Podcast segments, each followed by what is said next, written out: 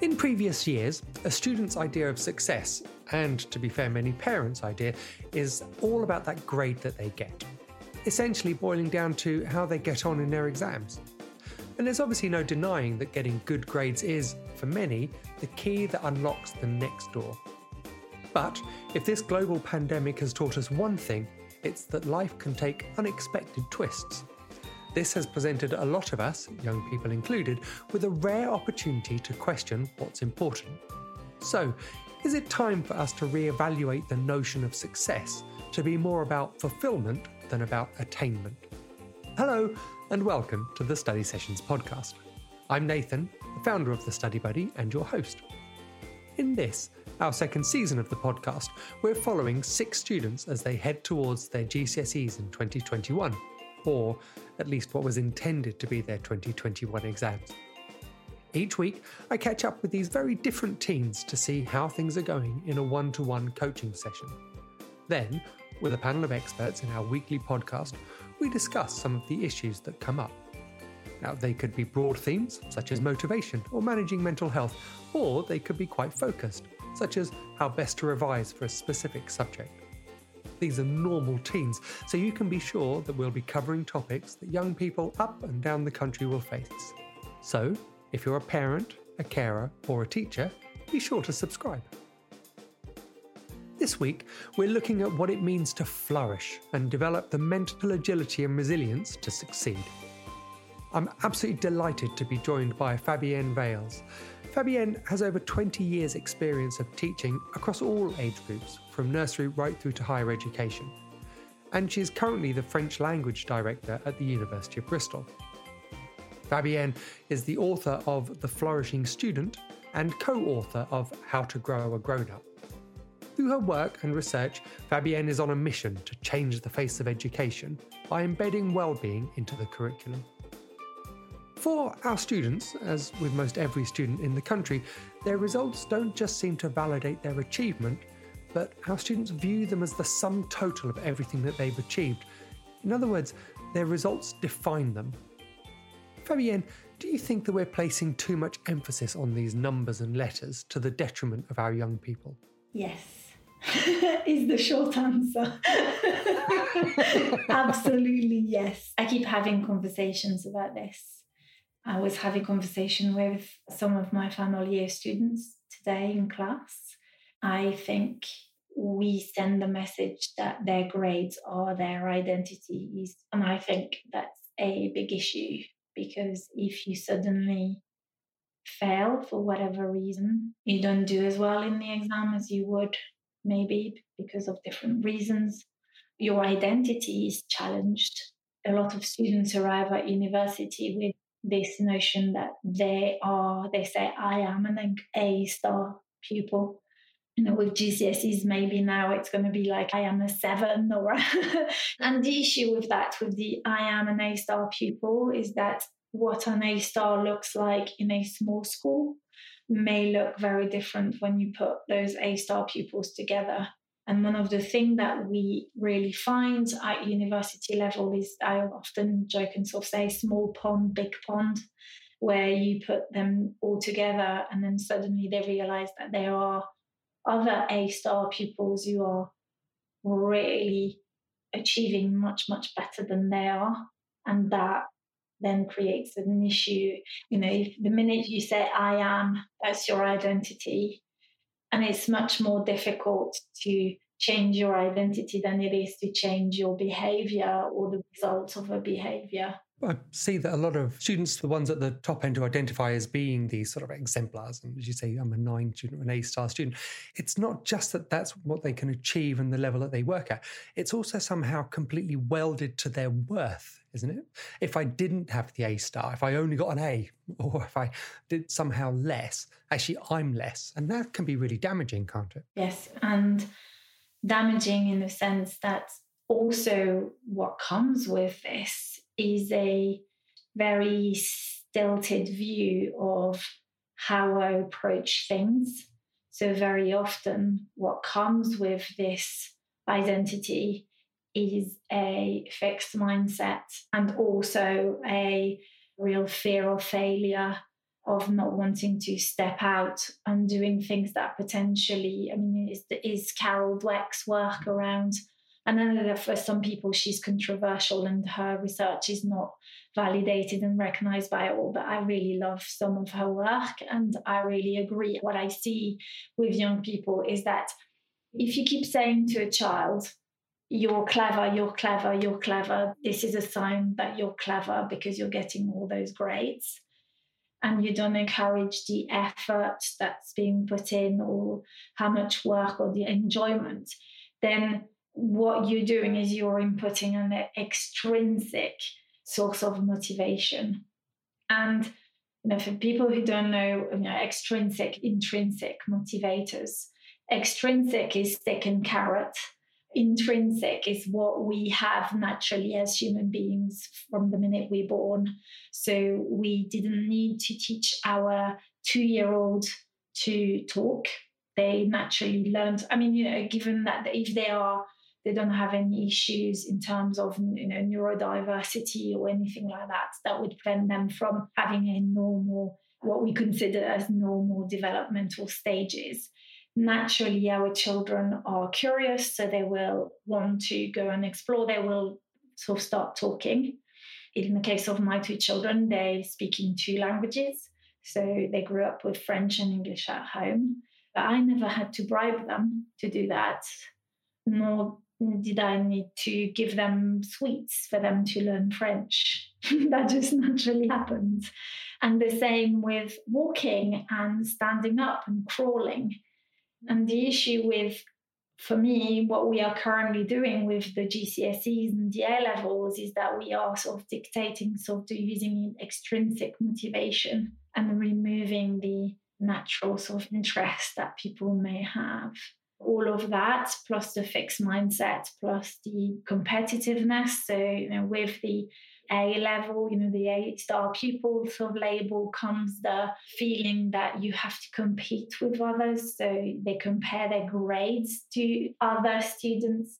And I was saying, you know, small pond, big pond, comparing themselves to other people feeling inadequate because they're not good as the other people. What I label comparatitis is always in a negative way. So they compare themselves, this need to compare themselves to others, but never favorably, never in a positive, but always as a I am less than. Fear of failure, competitiveness, and perfectionism, you know, comparatitis, and imposter syndrome. So, all of those are things that we see now at young people, and that doesn't make for flourishing, I'm afraid. And so when we talk about, or when you talk about flourishing, paint us a picture. What is it that you mean? So, flourishing is not my own word. when we are researchers, we always walk on the shoulders of giants. So, I really want to start with that. I want to acknowledge whose shoulders I'm walking on. And this is Corey Keyes in the States. So, Professor Corey Keyes is the person who used the terminology flourishing, languishing first. It's been used by Seligman as well and positive psychology. But really, the research I used for my first book was Corey Keyes' work, and I actually interviewed him for one of my podcasts. So it's like interviewing my hero. It's great. And flourishing and languishing for me is so flourishing is the ability to cope with the normal stresses of life, but and also contributing positively to your community. And it involves flourishing not just mental health, it involves managing your physical health, your emotional health, your social health, your mental health, of course, and then what I call your spiritual health. Those are the five ingredients that we need, as well as cultural agility. And so, conversely, you have languishing. So, is languishing simply the absence of flourishing? Yes, I guess the analogy, with what I use to help is a little bit like because flourishing languishing is Corey Keyes' continuum of mental health. And so I think for me, the analogy that works well is physical health is the same. We all have physical health in the same way that we have mental health. And so flourishing is the equivalent of physical fitness, being fit, and languishing is the same as being unfit physically. So we're not talking about illnesses because actually in the same way that you can be physically fit or unfit and have and suffer from a physical illness corey keyes argues that you can be flourishing so mentally fit mentally unfit i guess and have or not have a mental illness and I find that really useful as an image because A empowers us to look after our mental health in the same way that we would be looking after our physical health. And also, it enables us to talk more accurately around mental health and not mix what I found when I first started sort of doing the research around mental health, these reaction in Anglo-Saxon countries or you know in, particularly in the UK where we just sort of tend to talk about mental health but what we mean is mental ill health and we don't say that. So it clarifies in a sense that mental health is not the same as mental ill health and it makes it easier to then provide those who have mental ill health the professional help they need because I think as a tutor or a teacher or a parent, I can help someone who is in the flourishing, languishing, and the continuum sort of going up and down. I am not trained. You know, I would not want to help or deal with people who are, you know, who suffer from a mental illness because that should be left to professionals, like like you would with a medical condition, you know, for your body. I love that idea, both of the continuum and also the sort of state definition of flourishing, because it's not an end state, is it? It's not an ideal or a nirvana that you are going to strive all of your life to get to. Actually, we could all flourish. It seems achievable. As the continuum, it seems to work that it's not a switch. So it's not either I am or I'm not. It's actually right now I might be, but in a couple of hours I might not. I guess is it that kind of thing? So we're always in a state of flux. So this is why it works very well for me as a model also because I guess I'll give you the analogy that I often use. I love metaphors. Maybe it just comes with being a linguist. It just works for me. It's the image of the ocean and then sometimes in the ocean, because of the weather, you'll have really high waves and it'll be really rough. Other times, the ocean will be very calm, no waves whatsoever. And very much is the same for us. Sometimes you wake up in the morning and you don't know why, you're just not feeling quite right. You know, sometimes there's no rhyme and reason. Other times it's because, you know, you've got something coming up, like an exam or a difficult conversation at work if you're working or whatever it is. And I really like that analogy the fact that, like you say, we all have days, I call them bad hair days. Sometimes it's even bad hair weeks or bad hair months if it's bad enough. But that changes.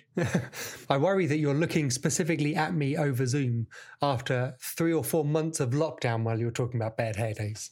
I've suddenly become quite self conscious. it's fine. Your hair is great. but I think it's also sending a message, a very clear message that which I guess we talk about in How to Grow Grown Up with Dominic. We integrated the graph with the up and down.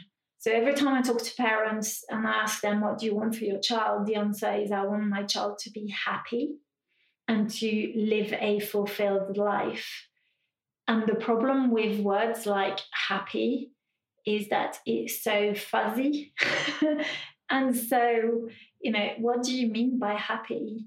I mean, is it your responsibility as a parent to ensure that your child is always happy? Can you guarantee that for your child? You know, is it a realistic expectation to put both on yourself but also on your child? I mean, promising them that you are going to make them happy. And I think the problem with a lot of the talk around happiness is that is this suggestion that does not take into account what we mentioned in the book is that even your body know your heartbeat will tell you that the wanting to be at the top flatlined constantly happy is not realistic because like look at an electrocardiogram of your heart. If it's flatlined it's bad news. You know the reality of life is that life will throw things at you, you know, curveballs, and actually it's up and down and it's not flatlined. I'm always happy. And so I think we should be having those conversations with our young people for them to understand that, you know, yes, sometimes life's ugly. Yes, sometimes life is challenging. In a way, that's what makes life what it is and interesting, I guess. You know, we go on the roller coaster for the thrill and the excitement, right? And I like to talk, I talk to my children about life as being a roller coaster. Like, you know, some of us go to amusement parks to have that sort of thrill. Well, you know, life is giving it to us every day. An interesting analogy that you might seek the dips in the roller coaster in order to enjoy the other bits. Whereas obviously we wouldn't choose necessarily to have some of the sort of the low points, if you like, but completely get the idea and by the notion that you need that contrast. Happiness is comparative, isn't it? Also, as a definition, I think insta perfection means that we now view, or certainly a lot of our young people, view happiness as something that's sort of almost out of reach and something that needs to be worked at. And you don't get to see the 72 outtakes of the one photo that the celebrity posted. And so we have this completely artificial view, or certainly this artificial view is being portrayed, just makes it really, really seemingly unfair, doesn't it? Well, I'll go even further. If you want to go on the roller coaster and have the fun of going down, sorry, but the only way, the only way down is up and vice versa. so going back to that fear of failure, the problem is in life, you will fail. It's not if it's when. as babies, we fall and we pick ourselves up. I mean, imagine if as a baby we had this ability to think that we have as our prefrontal cortex develops I think that's my argument is that's why the brain is not that part is not developing when you're a two year old. If we as a two year old you kept falling and you just thought, you know what, forget this malarkey of standing up and walking. not gonna do it. And we'd all be crawling. so I often say to my students, there's no failure, only learning. No mistakes only experiences and it's what we draw from those experiences. I'm not saying that, yes, of course, if we could all succeed first time round, would it be fantastic? Well, I don't know. Would it be? Wouldn't it be boring if everything you want landed without you trying? It's a little bit difficult, isn't it? Because you sort of you think, right, well, I don't want to fail. But I don't know about you, often, you know, going back to that analogy of the up and down, it's when you're at the bottom and having a challenge that you start looking at your life and thinking, right, okay, what do I want and what am I going to get out of this? And that you question. Because when things are going well, you don't question, you don't think, oh, do I want to do things differently? So actually, it's through adversity that we grow and expand, I believe, not when everything is going well and is hunky dory. So it's tricky, isn't it? Because I'm 100% with you, and that failing is a sign that you tried something and you found a way that it won't work. And so you carry on. And so I buy into that completely that if our children could view their levels of success in a different way, then actually the failing becomes somehow different, doesn't it? But the problem is when other people are judging what success looks like. And we have that with exams, don't we? That actually there is a, a very literal, as you know, you failed because you didn't get enough marks and you've succeeded because you did. And so actually that's what makes it tricky, isn't it? And then all of a sudden, success isn't just about passing. Success is about having a six or a seven or an eight so that I can go to this college or the next college. And doesn't it, those external pressures that then come to bear that shifts what it means to fail and what it means to succeed? Yes, and I think it's a cultural issue. So, not one that I think we're going to resolve here, I'm afraid. You know, currently we talk a lot, we're talking about decolonizing the curriculum. Okay, that's what there's a lot of talk about that. And we talk also about our unconscious biases. So, you know, the biases that we may have around someone's name or their ethnic origin, all of those things that we're not aware of. I would argue that we, in terms of our education system, none of us, and in particular those of us who send our children into mainstream, if we are honest with ourselves, have ever sat down and thought, why am I sending my child into school? Why am I going with this system that is the current GCSEs and DA levels? Having experienced a different education system, I look at the current system we have and I just think that's that's interesting. So we buy into this system as it stands and we don't question it. And I would argue that that might be an unconscious bias that we just we have accepted that the only way to assess a child is by getting them learn particular curriculum in a particular way to I'm sorry, I'm going to have to say it, even though, you know, I know it's not my colleagues who are in secondary schools' fault. That's what the curriculum, national curriculum dictates.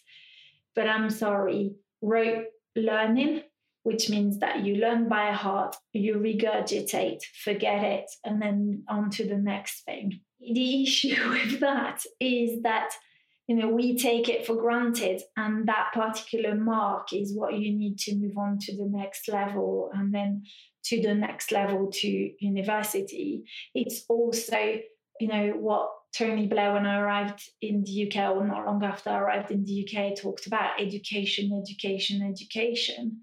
So you know saying to people you will go to university regardless of whether a do they want to go to university? I mean we have now one in two of our young people in higher education of course i believe in education. Of course i believe in education because for me education is lifelong learning.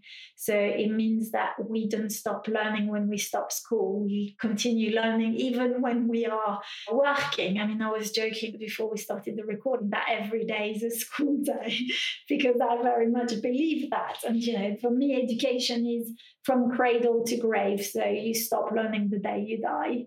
And so you know, suggesting that there is one model for everyone and that it's about SATs and then about CATs when they get to secondary school, in England at least, then GCSEs, then A levels, then a degree. And now a degree is not enough, so you need a master's degree or a PhD.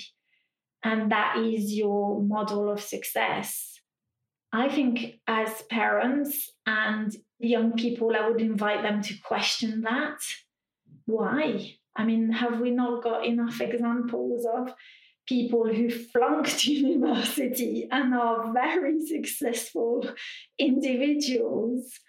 And even if you have all of those qualifications, if going back to this conversation about parents would want them to be happy, is it going to make you happy? That's where I'm at in terms of my thinking is I think that maybe what we need to do is question this sort of like, okay, one size fits all edu- well, I wouldn't want to call it education system, I wouldn't want to call it schooling system. It's one of those things that deep down, I think it's so easy to agree with that because of course children are individual. What's the benefit of learning something that you won't necessarily go on to need in life in a rote learning kind of a fashion? But then there are practicalities, aren't there, about having a system that shows whether or not you're ready to do something cerebral, whether you're ready to be a doctor, and whether you've got the math skills that you would need to be an accountant, or all of these other kinds of things. And I do agree that actually having one in two children, young people now at university, does seem to sort of counteract that idea that there are specific skills or knowledge that you need in order to go into some of these other jobs. But as I said, there's a system, isn't there? That in order to know that you've reached the right career kind of destination, you need to have been through these steps. And that's why, isn't it? We as parents sort of go almost blindly, as you say, into well, you go to school, you then go to college, maybe you go to university, maybe you go into the world of work. Possibly because, again, culturally, that's all we have as models. But also, you can see that actually there's a definite increase in homeschooling. And I think over the last five, six years, not just pandemic, that home educated is an increasing trend, perhaps for exactly this reason that there are some children for whom the institutions of education, school, aren't right for them for any number of good reasons. And I think increasingly what seems to be happening is that parents are questioning is it the right environment? Are they going to learn the right skills? So I wonder if there isn't a blend of the two that actually, while the system exists as it is, and it's going to take nothing short of a big revolution, I would say, in terms of what employers expect and demand in CVs, right up at that level. The schooling system of going through exams and getting these grades is likely to be here for a little while. So, does it fall to us parents to complement that schooling system with a broader view of what education is and helping our children by influencing their own notions of success and what it means to be successful? Yes. So I think the role of parents is really underestimated in a sense that our children spend about two thirds of their times with us and one third in schools. And as parents, we may not realize how much of a role we can play. So, do we buy in? And don't get me wrong, until recently, until I started researching for the third book and interviewing loads of people who do home ed, like you said, have I started questioning my own cultural unconscious biases around education and really thinking about this topic. But as parents, do we believe in this notion of success? So, are we going to encourage our children to hop on what I call the hamster wheel or the treadmill to look for the external source of happiness, which is get the SATs, that get the GCSE, get the A levels, get the degree, get the masters, get the first job, get the flat, get the partner, get the first kid, you know, get the house, get a car, get a bigger car, get a second child, you know, get rid of first partner, find a second partner, keep going. Okay. Are we encouraging our children to do that? You were talking about employers, the list that the things that employers want.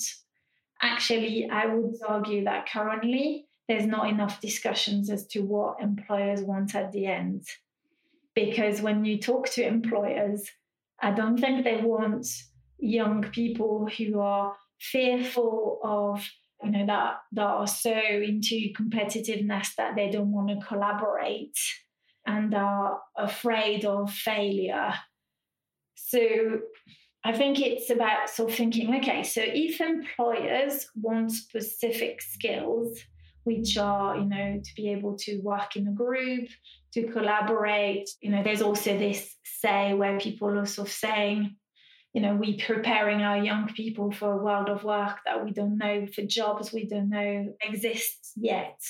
I heard a story recently of a seven year old writing to his MP saying, Why do I have to stay in the classroom so much? Why can I not go outside and play more? And the MP actually wrote this letter saying, But we are preparing you for the world of work and for a job. Sorry, E7, why are we preparing seven year olds for the world of work? I read this and I just thought, okay. So I think as parents, we can question that because if the notion is that we want our young people to work and of course i want young people to work because on a purely selfish basis i say that often to people who may not be as fascinated and motivated by the world of education than i am think that these people when you're retired will be paying for your pension your state pension Okay, so yes, we want them to be able to work and to contribute, of course. But if we continue with the system that we have, with so many young people reporting feeling unwell and experiencing anxiety, having eating disorders, do we know how many billions it's going to cost to the NHS in terms of the cost of that mental ill health, let alone any of the other issues?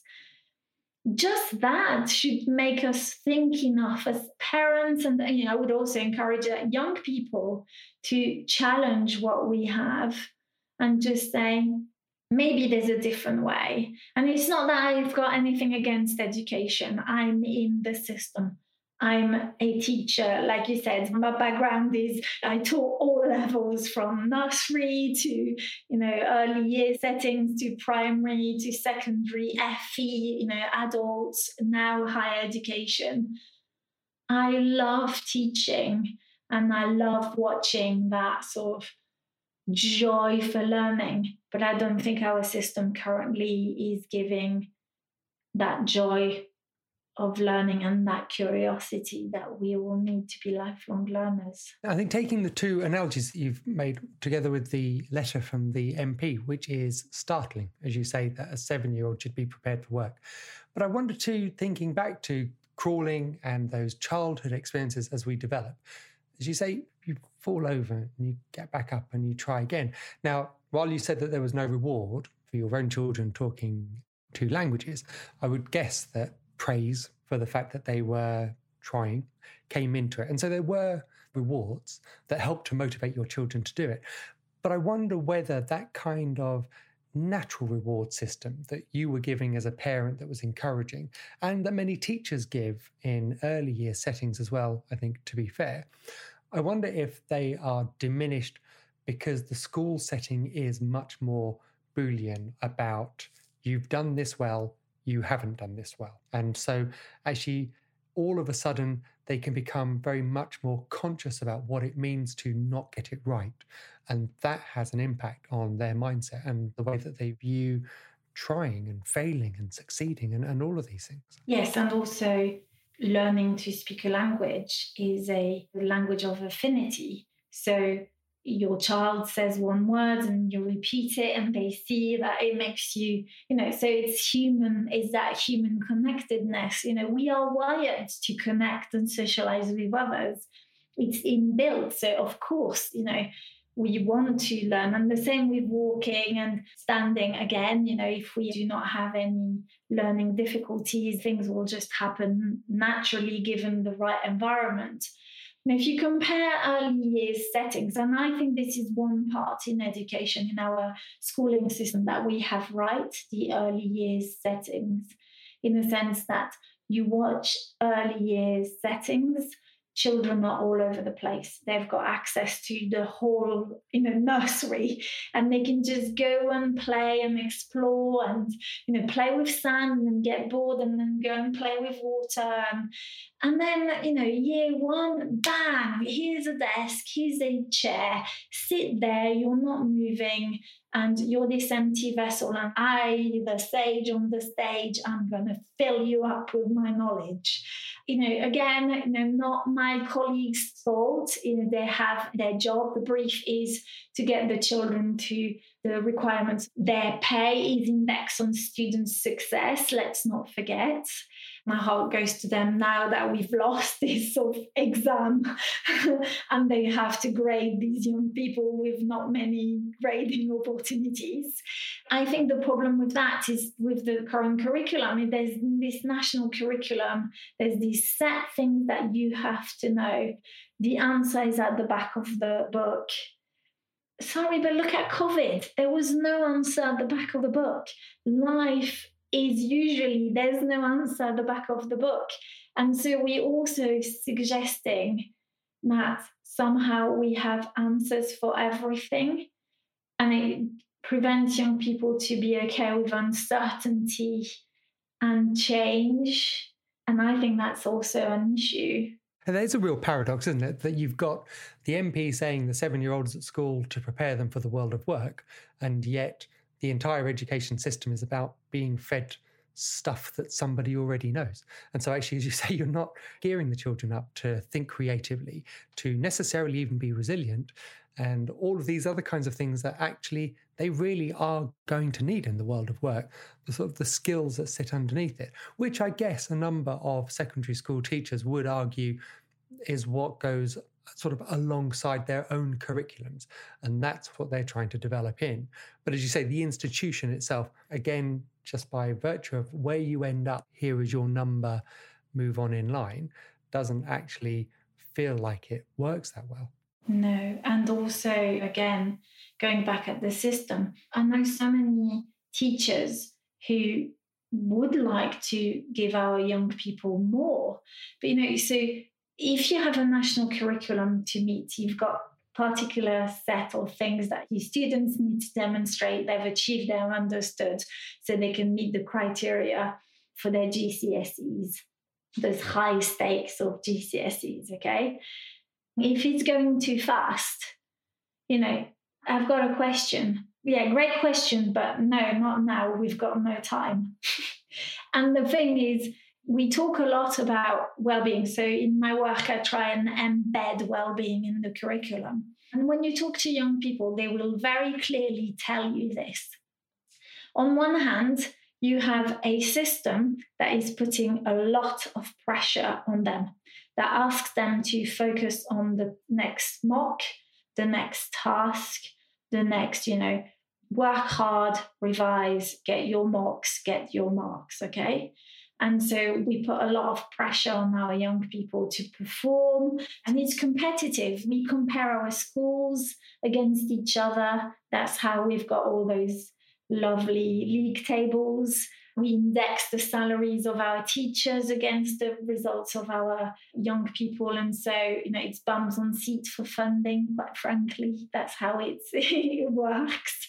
So you've got this on one hand, but then we say to them, but don't worry, don't get stressed. And if you're stressed, go and do some mindfulness or some, I don't know, go and run or do something else. And we bolt it on the system. But what young people say is, I don't care when my teacher tells me, don't worry or don't get stressed, because I see them as the reason for my stress.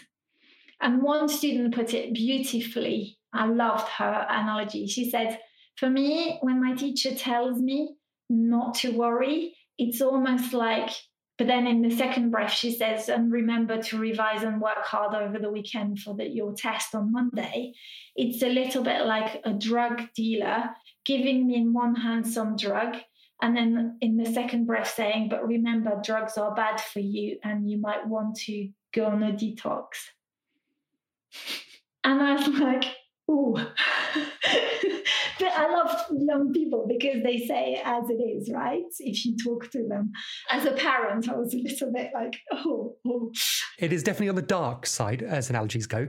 But you can see that, can't you, that you're peddling the two. And I guess the really difficult thing from a teacher's perspective is both are probably well meant and valid.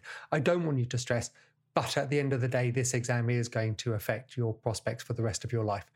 And so, although they mean don't get stressed, how on earth could you understand the importance and not get stressed?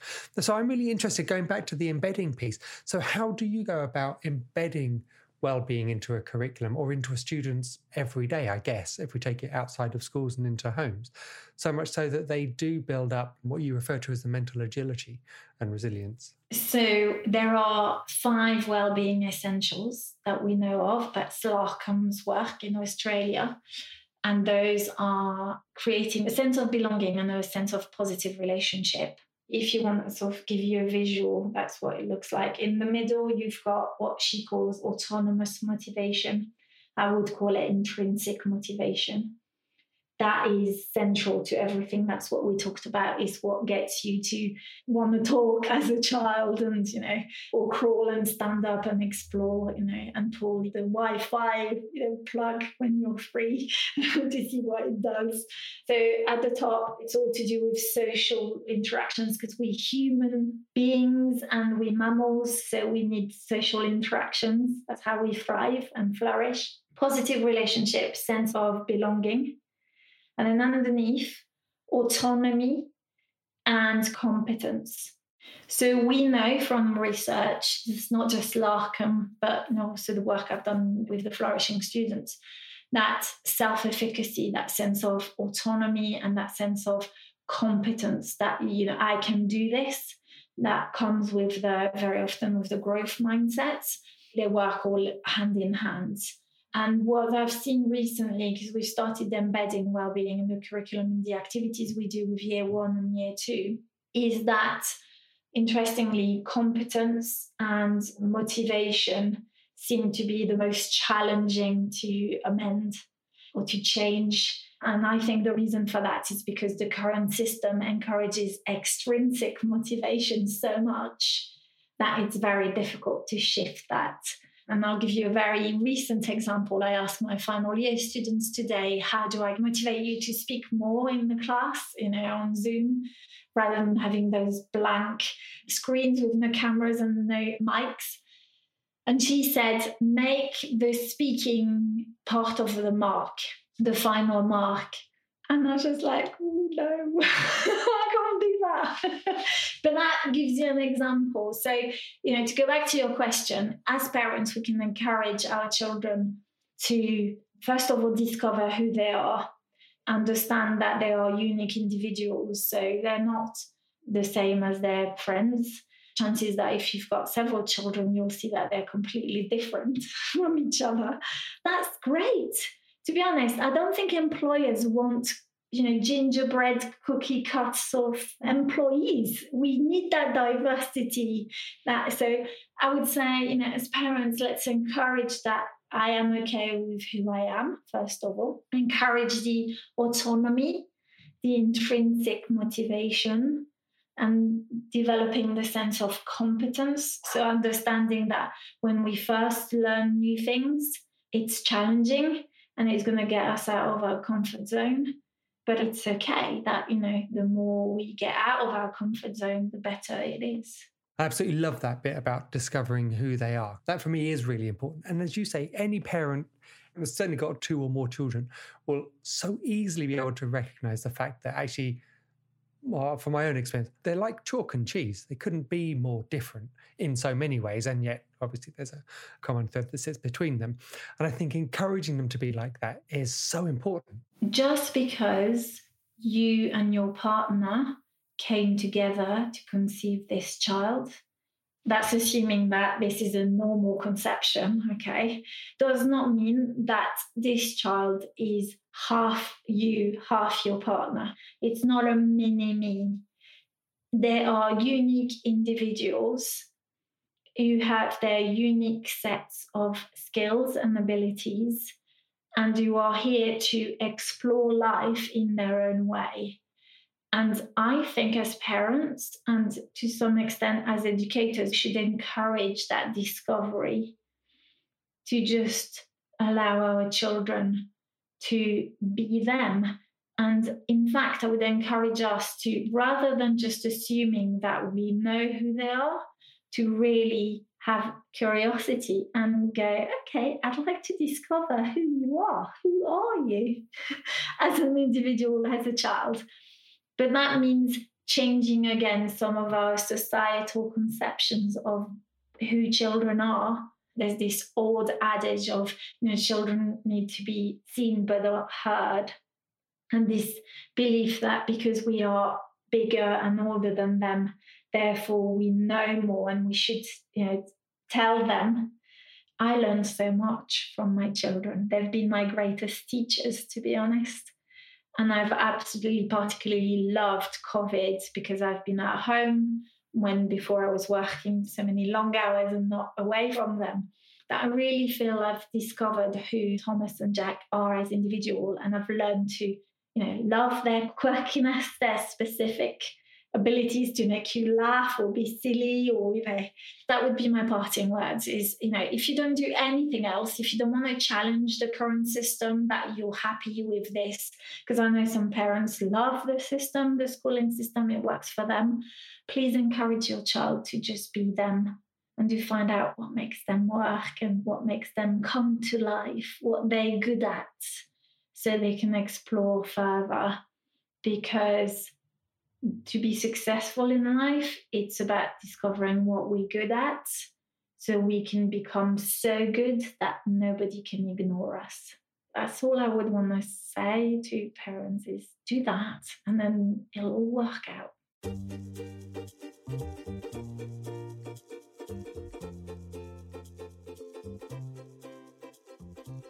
Fabienne, thank you so much for your time and for sharing your insights. I absolutely love this idea of flourishing.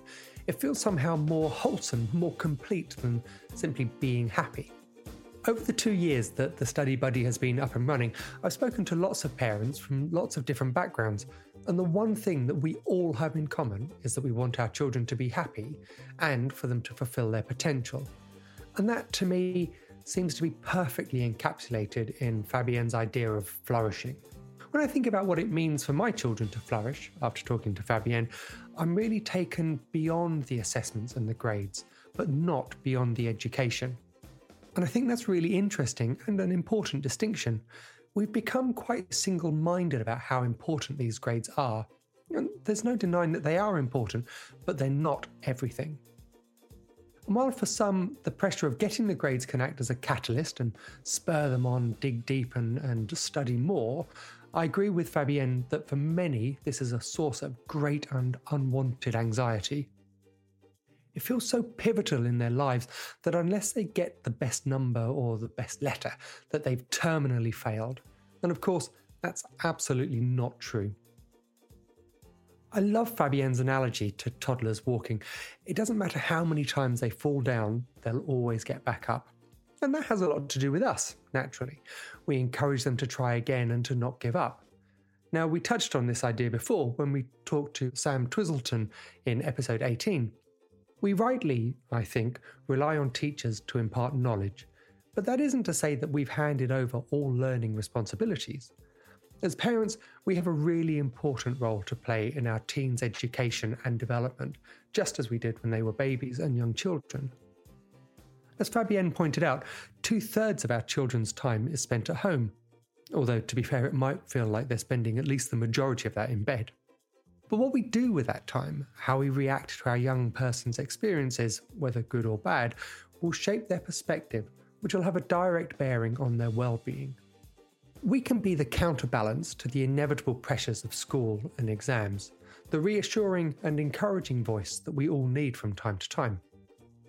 Now, unfortunately, the answers aren't in the back of some mystical parenting book, but I genuinely believe that just like we encouraged our children to talk and walk without being shown how, as parents, we know instinctively what it will take to help our children flourish. And we should be a little braver, I think, about relying on those instincts to help our children to fulfill their rounded potential and to flourish. Thank you for listening. I hope that you found this episode as interesting and useful as I have. If you did, would you take a moment to leave a five star review and perhaps a rating too? It really does help us to reach other parents and spread the word on how they can support their own young people. Of course, sharing the link to this and other episodes with your friends on social media is always very much appreciated. There'll be another episode next week, so please don't forget to subscribe to the Study Sessions podcast.